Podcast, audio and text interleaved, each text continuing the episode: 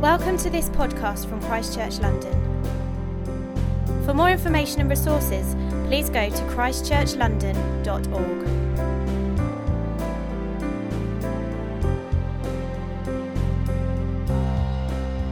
Uh, good to see you. I've just had um, a really alarming message uh, come through on my WhatsApp. Um, I'm actually going to shoehorning it into the preach a bit later. Um, Nathan, can you just Google whether it's possible to die from box jellyfish stings, please? Thanks very much. All become clear. So it's great to see you uh, this morning. Um, you are the reason uh, Faith and I moved to Stockwell. Don't be, don't be afraid. Um, you're the reason Faith and I moved to Stockwell. We originally, when we moved to London in 2013, uh, we lived in Canary Wharf. No one else lives in Canary Wharf. At weekends, everyone just goes home to Hampshire. And, uh, and we're left there alone with, uh, with no community. So we, we looked around London, we figure out, uh, figured out where people we knew lived and, and where a kind of a good community uh, could be. This was before the church went to four services. Um, and what we knew at the time that if there was going to be another church service outside of um, the Mermaid and Blackfriars, it was probably going to be here with, with Tim and Jackson, a bunch of you guys. Um, so we moved here preempting that. So we moved just, just behind over there. Um, and then we moved again, but we're still in, in Stockwell, just up on, on Wandsworth Road. Um, and just looking out here this morning, it just makes me think um, that was a really successful move for us. Um, I'm really happy. We made the decision a year and a half or so ago to stay in London, um, and the reason being that this was going to start in January. We wanted to be part of this, um, and it's really been a great experience since this whole thing started in, in January. So that's a little bit about us. Um, I'm going to talk to you, uh, continuing the series on the summer of love, because um, as a church, we think uh, the community really matters and that we grow best when we're surrounded by people who love us and are committed to our well being. So, we're currently looking at John's first letter, which is all about how God's love transforms us into being the kind of people who are able to love one another. So, we started off Liam talking to us about uh, life, love, and light. Um, then we had the new old commandment that was with uh, Alicia a few weeks ago. And then last week we had family resemblance, I think, from Mark. Um, I wasn't here. Um, and this week I'm going to talk to you about how love does. And it will become clear. So, John's telling us to love one another. And I don't think there's going to be a single person in this room who's going to disagree with the idea of love. No one here is going to yell at me and say, How dare you to talk about love? That's a terrible idea. Everyone agrees with love. Everyone thinks love is a good idea. Every political party, ideology, people group, pretty much everyone is in love with the idea of love. So I'm not going to try and convince you that we should love. What I want to tell you about is what John wants you to know about what is Christian love. How should we go about loving others? So John starts here with the story of Cain and Abel. If you're not familiar with the story of Cain and Abel, this happens we have to go right back to the beginning of the Bible in Genesis, in the first few chapters. Um, you have Adam and Eve that God places on the earth to cultivate the garden. There's the original sin, um, where Adam and Eve uh, sin against God, they fall short, they rebel against God's commands. They have children, they have Cain, they have Abel, they're brothers. Um, Cain becomes jealous of Abel. John tells us that Abel was righteous before God, um, and Cain's deeds were unrighteous. Cain kills his brother, Abel. Within one generation of mankind being on earth, we experience the first murder. So, John's telling us that hatred is the opposite of love. Cain's murder of Abel is a pure example of the absence of love. He writes in verse 14 that we know that we have passed out of death into life because we love the brothers. Whoever does not love abides in death. Everyone who hates his brother is a murderer. And you know that no murderer has eternal life abiding in him. See, hatred is the wish that the other person was not there. It's a refusal to recognize his rights as a person and the longing that he might be dead. Hatred is a symbol of death, and in the same way, love is a sign of life. John wants to be very, very clear here. He wants to leave us in note with no mistake that if we hate our brother, we are essentially murderers. We're obviously not killing someone, but in our heart, our intention is that that person doesn't exist. I think we see the story of Cain and Abel repeating itself in history over and over again. Sometimes the way it repeats itself in history is massive and, and obvious, like a, a war, for example. And sometimes it's slightly below the surface. But I think this pattern can be described in this poorly executed diagram, which Aisha is going to put up. It's just a couple of lines. Um, so if you look at it as that line across the middle is the surface. You have things above the surface, and you have things below the surface. Above the surface, things are overt, they're obvious. You can see them, you can touch them, you know that they're happening. And below the surface, they might be a bit more subtle and subversive. But above the surface, you could have things, and these are just a few ideas, like things like war or theft anger, murder like Cain and Abel, abuse, violence. Below the surface, though, sometimes a little bit more difficult to put your finger on. Perhaps it's greeds. What are you thinking? Your failure to act, selfishness, feelings and hatred. The story of Cain and Abel tells us what the world looks like when it's without love. In a world without love, the world, things like this can happen. So, above the surface, World War II, for example, was perhaps the worst example of uh, the story of Cain and Abel playing itself out. This is where brother hated brother, and the world collapsed for six years, and actually, we're still feeling the effects today. A lot of the conflict in the Middle East and the Balkans perhaps stems from some of the issues created after the end of the Second World War.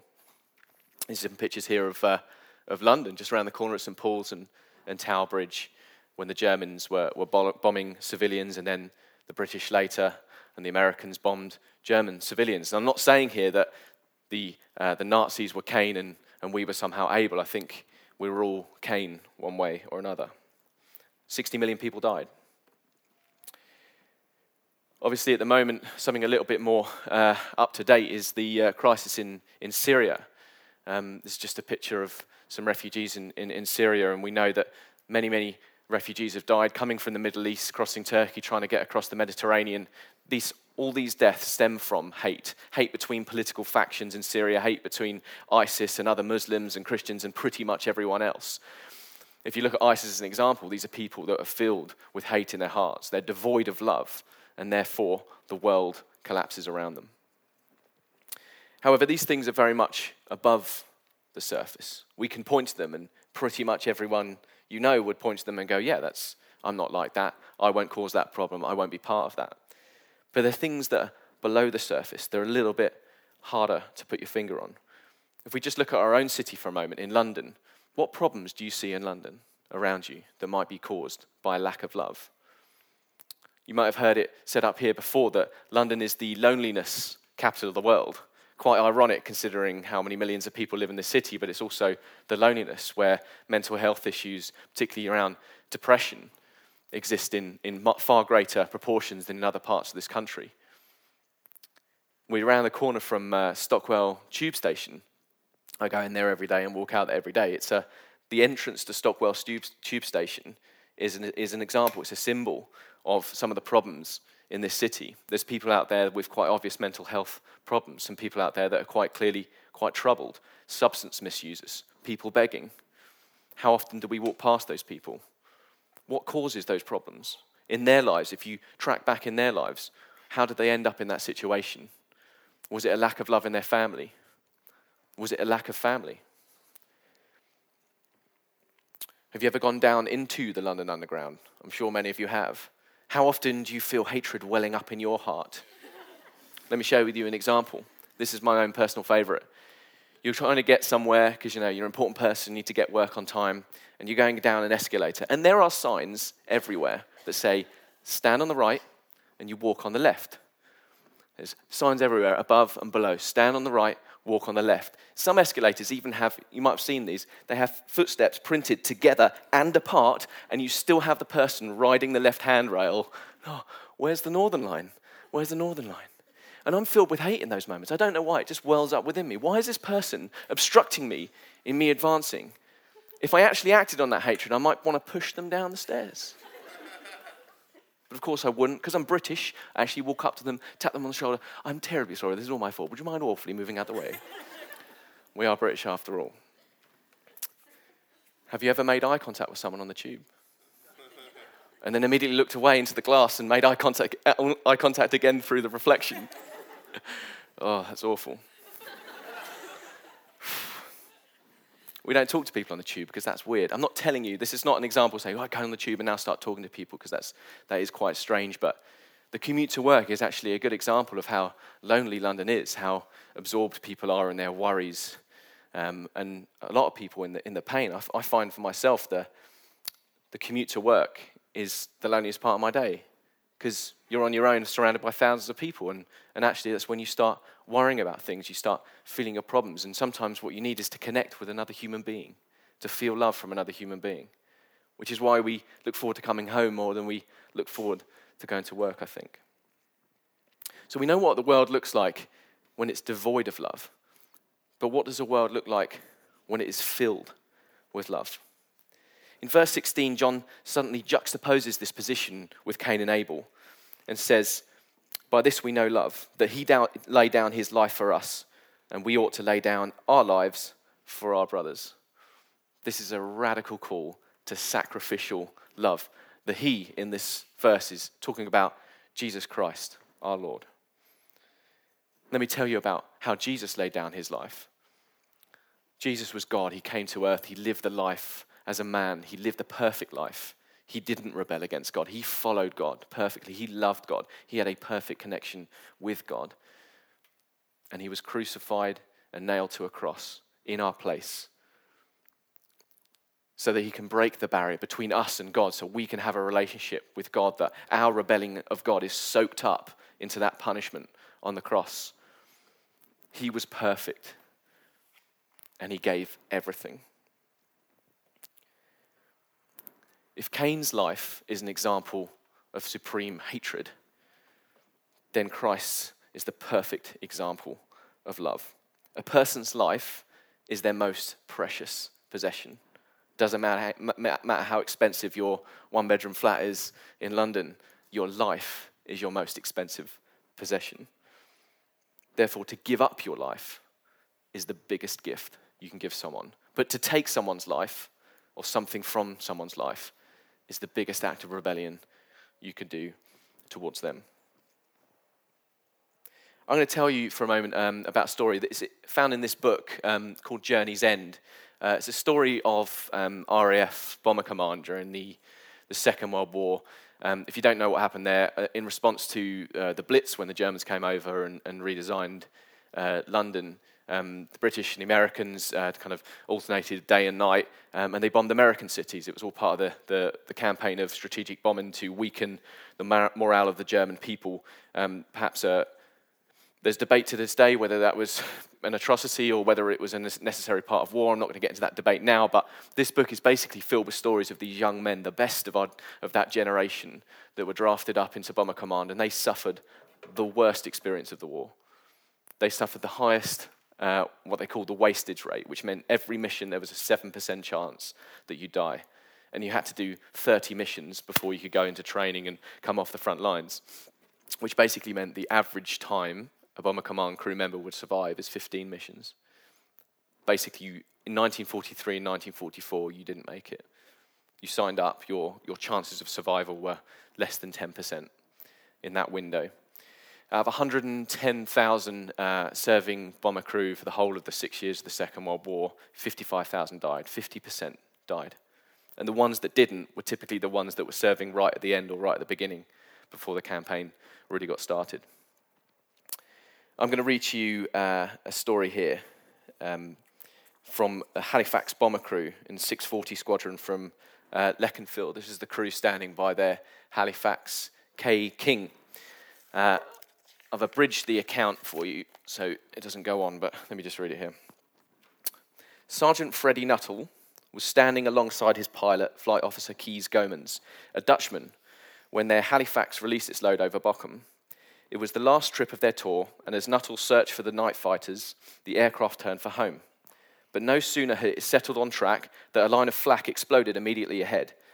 Sergeant Graham Kiwi Corner, the crew's New, Zealand New Zealander rear gunner, saw the shell blast. When there was an explosion at the front, the whole aircraft shuddered, and I heard Kees gasp. The Dutch pilot had been killed immediately. A shrapnel whipped and pinged through the front of the aircraft. starting several fires. Goman's lifeless body tumbled down the steps into the navigator's compartment, his chute spilling out and the cords becoming entangled with the navigator. Then, with no one at the controls, the bomber pitched forward into a slow spiral dive, which could only end one way. It was at that moment that Sergeant Nuttall, who had never handled an aircraft in his life, took over, holding the controls, stopping the spiral before it could turn into an uncontrollable spin that would have pinned the crew members helplessly to the fuselage by centrifugal force, but the aircraft was still going down. Sergeant Corner, who'd been listening to the drama on the intercom, rotated his turret and flipped backwards into the darkness. Two other members of the crew also bailed out, but on one parachute. Sergeant Ronald Heath pulled his ripcord, and Paddy Finnegan was plucked away by the jerk of the chute opening. Finnegan plummeted, arms and legs flailing thousands of feet to his death. Pilot officer um, and the navigator now realized the aircraft was doomed and stumbled with Patterson leading towards the parachute stowage. The navigator later uh, recalled, I looked back to Freddie Nuttall, who was sitting at the controls to prevent the aircraft from spinning. His flying suit was alight, but despite my shouting to him to come, he waved me to go towards the rear escape hatch. Pilot Officer Patterson bailed out, followed by the navigator, whose trousers had been eaten by the flames from the thighs down. He said, I had no recollection of actually pulling the ripcord, but the next moment the chute opened above me and immediately burst into flames again. I do remember seeing our burning aircraft dive and spin downwards. That must have been when Freddie Nuttall left the pilot seat and released the controls. The navigator landed in a garden in a house near Dusseldorf, where an old man and a boy, who'd been under the impression the airman was a falling flare, picked him up and bandaged his face, hands, and legs before he was taken to hospital, where he underwent skin grafts. Four of the seven crew of Halifax K-King uh, survived and remained prisoners of war uh, for the remainder um, of the conflict. Um, unfortunately, the hero of the story, um, Flight Sergeant Freddie Nuttall, was not so lucky. Uh, his grave can be found today in the, uh, the Reichswald Cemetery, um, and that's in a beautiful forest near the, near the Dutch border in Germany. This is a story of incredible sacrifice. During times of war, men would form close brotherly relationships. These men were brothers. They'd been through the most incredible horror together. And Freddie held the controls to get his friend, friends out alive, knowing there was no way out once he let go. God calls us to lay down our lives. God calls us to hold the controls.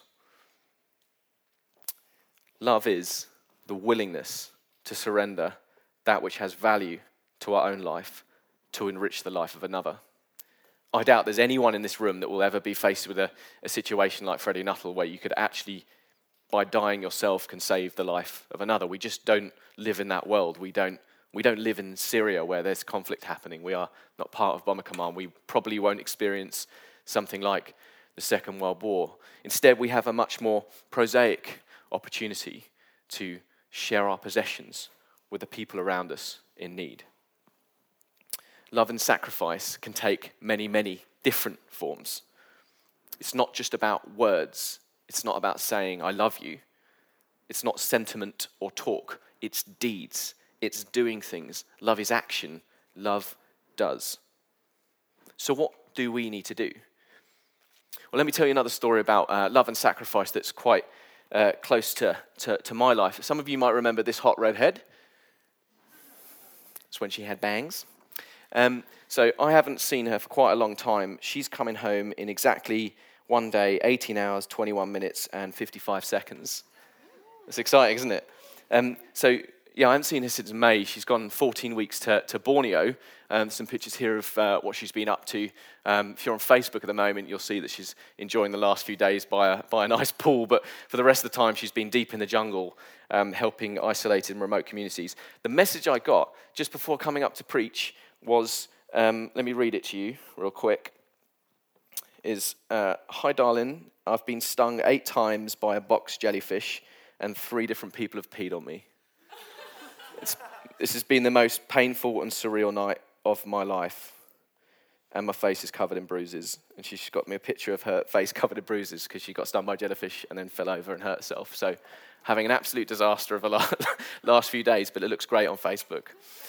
Um, so obviously, I'm very, very keen to see her come back. But walking back a bit before she went out, this is obviously, you know, we've been married eight years. The longest time we spent apart was 10 days, you know, and, you, and that would be when she's in America and, or I'm in America and we've got Facebook and, uh, and not Facebook, um, FaceTime so we can see each other and talk every day and the time difference isn't too bad. This was a real sacrifice, particularly for her, having to leave everything around her, give up her job for three and a half months and go to somewhere where she knows no one and she's almost completely cut off from home. I've spoken to her, I think, 12 times in 14 weeks. It's an average once a week, and we get about half an hour because the only time we can really talk is about 2 o'clock in the afternoon, and I'm at work.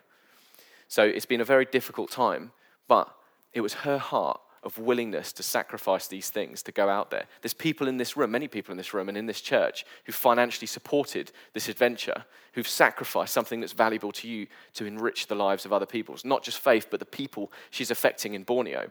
One of the things that she's been doing out there is training people to manage a sanitation um, a water sanitation unit in a village where they suffer from a great deal of disease because no one knows how to, um, to to get clean water. There isn't any clean water. And now they have this system where people are trained and people are trained to train other people. And that's what she's been involved in. That's something that's going to help that community flourish. By her personal sacrifice, others, others' lives are enriched. Um, what opportunities do we have to love other people and sacrifice? In verses 17 and 18, John tells us but if anyone has the world's goods and sees his brother in need, yet closes his heart against him, how does God's love abide in him? Little children, let us not love in walk, love in word or talk, but in deed and in truth. What are the needs around you today? Have a think for a moment. Who around you is suffering? Do you know anything that you can do to help? Do you have anything that can help that person, something that's valuable to you that would enrich their life? How are you generous with other people? Is it easy for you? I'm going to be honest with you for a moment. Uh, giving money and time is hard. It is hard. It's difficult. It's not something you, you always jump to because money, I guess, can bring security. It can bring opportunity. Your time can help you relax. You'll work. You'll work. Is London. We all work long weeks.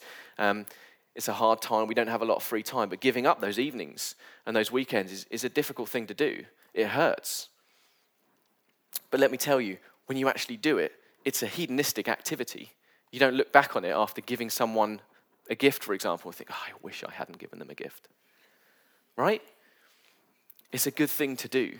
Whereas if you don't do these things, I think that cycle can build up, those habits can build up in your life where you think about more and more of yourself and your own security, and the people around you then can't flourish. Flipping a coin just for a moment, um, are you an easy person to love? When someone takes you out for dinner, for example, you go out for dinner with someone else and they whip out that credit card at the end and go, Don't worry, guys, we've got this. How hard do you fight them? So we always go through this, Faith and I, when we go out for dinner, and, and uh, well, not always, but occasionally uh, we have some generous friends, and sometimes they say, hey, we'll pay for dinner. My reaction is, really, are you sure? Thanks, mate. Really appreciate it. I love it when people buy me dinner, because I know I'm going to buy someone else dinner in the near future. It all comes out in the wash, right? Whereas Faith, on the other hand, should just start getting violent. Start pushing, pu- pushing credit cards back in the work. No, no. And she'll come back and go, no, actually, we'll pay for you. No, darling. We always have this argument on the way home. Babe, never rob someone of the opportunity to bless you. right? You ever heard it's better to give than it is to receive? Don't rob that person of their ability to bless you. If someone's already made a decision to give you a barbecue, don't fight them. Thanks, Tom. Tom gave me a barbecue. Brilliant. I fought him once. You're allowed to fight them once. You're still British. You go, no, no, you, I'm terribly sorry. You can't do that. But then let them. If they've made a decision to bless you, let them bless you. Be an easy person to love it's a bigger gift to them often than it is to you. So let's, let's have a, a, little bit of fun with it for a moment. Let's, let's think of a few examples of how you can love people. I'm sure you've got your own ideas, but getting like hyper practical for the moment. Um, let's go through a, a few things. See, loving someone starts with little steps. It's about habits, it's about building momentum about how you love another person. Number one, call your mother. Take out your neighbour's trash. Always give up your seat on the tube to anyone, When you hear someone struggling financially or in need of a particular item, drop some money in their letterbox or in an anonymous envelope or buy them that item. When someone has a baby, get on that meal rota as often as you can spare and cook what will probably be a pasta base dish. if you don't have kids, offer to be a free babysitter to those who do have kids on a regular basis. I'm not free next week. Give your time and serve here on a Sunday. Give your Saturday morning to support Emma Soars with Clever Clogs, helping kids to read good. Send a re- regular donation to Harriet Molyneux to support her first year in Turkey with the team trying to plant a church there and help that community flourish. Call your mother. Fellas, buy your wife or your girlfriend some flowers. Ladies, buy your husband or boyfriend his favorite beer. Stack shelves at food bank. Help your buddy paint his new house. Take your struggling friends out for dinner and pay for it. Don't just tell her you love her, marry her, spend the rest of your lives together. Adopt a child, fight modern slavery, talk to your neighbor, call your mother. Travel to Borneo, plant some trees, fight injustice, support those in need, give your time, give your talent, give your cash, give your love, give your life, hold the controls, get your friends out alive, and call your mother. So I've talked a lot about what we can do and what we can do to love other people, but I don't want you to get the wrong end of the stick this morning and think that somehow by doing these things you earn favor with God. That you cannot be like Cain and have favor with God. You can be righteous like Abel just by loving other people. That's not quite what the message is here. We need a relationship with God first. God is the ultimate example of love and sacrifice, and He has loved us by dying on the cross, and He loves us all day, every day. You need a relationship with God. Your loving actions is a reflection of Christ's sacrifice. When you sacrifice for another person, you are reflecting God's love to those people. If you have this horizontal relationship with God, you have, wait, vertical relationship with God, you have horizontal relationships of love with other people.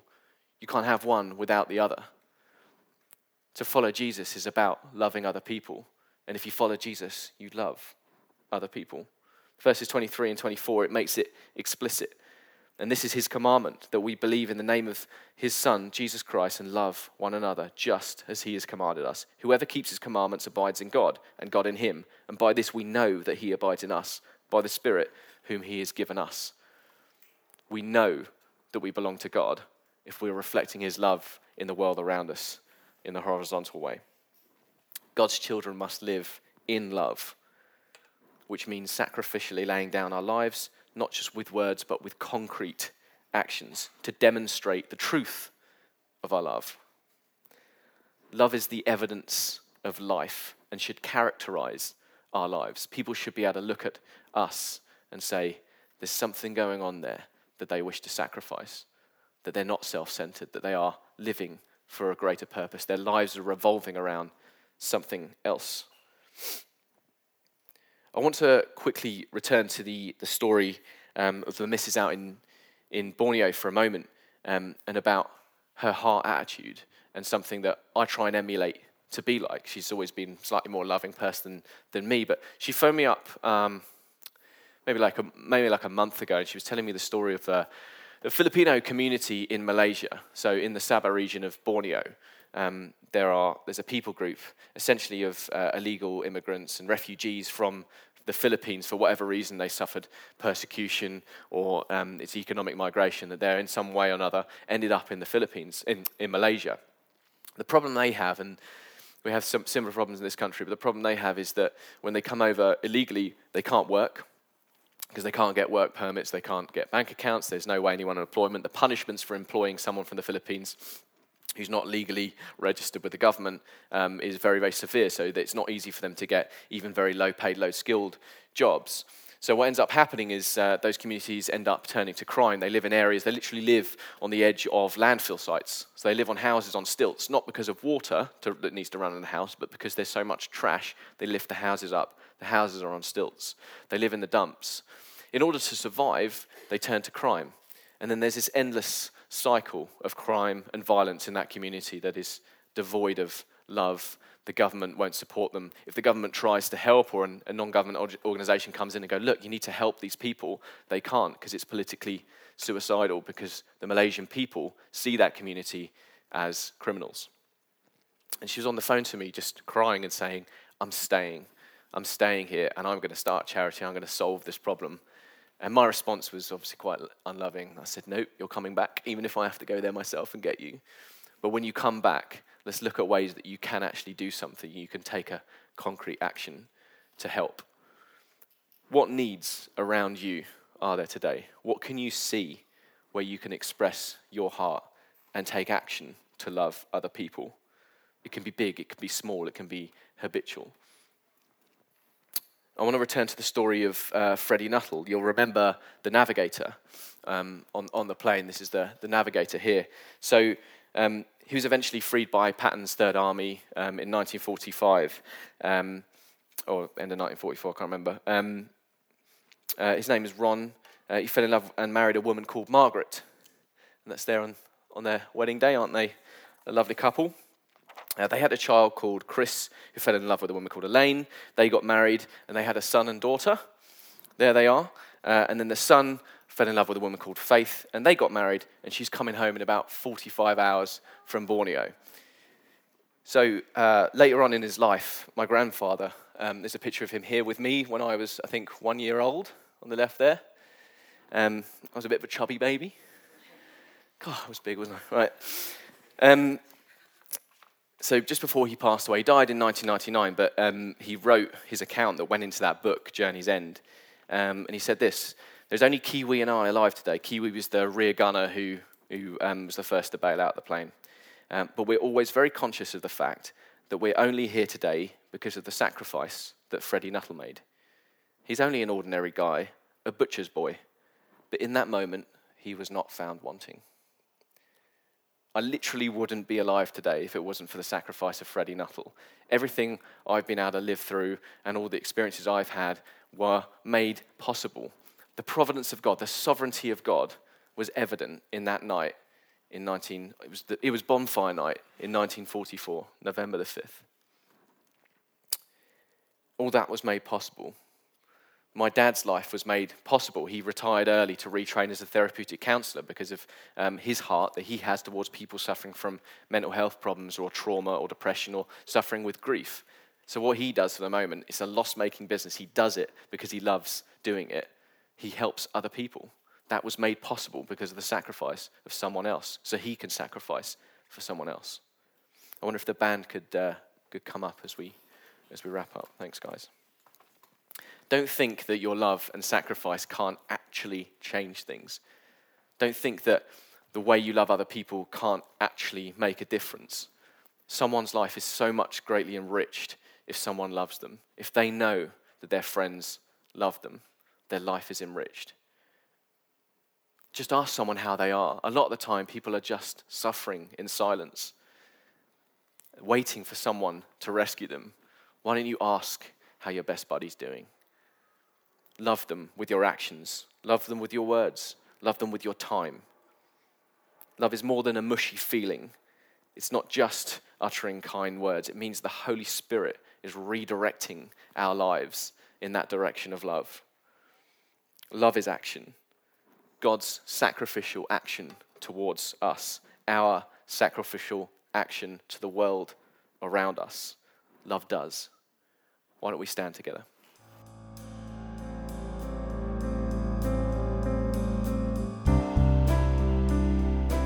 Thank you for listening. For more information or for further podcasts and downloads, please visit christchurchlondon.org.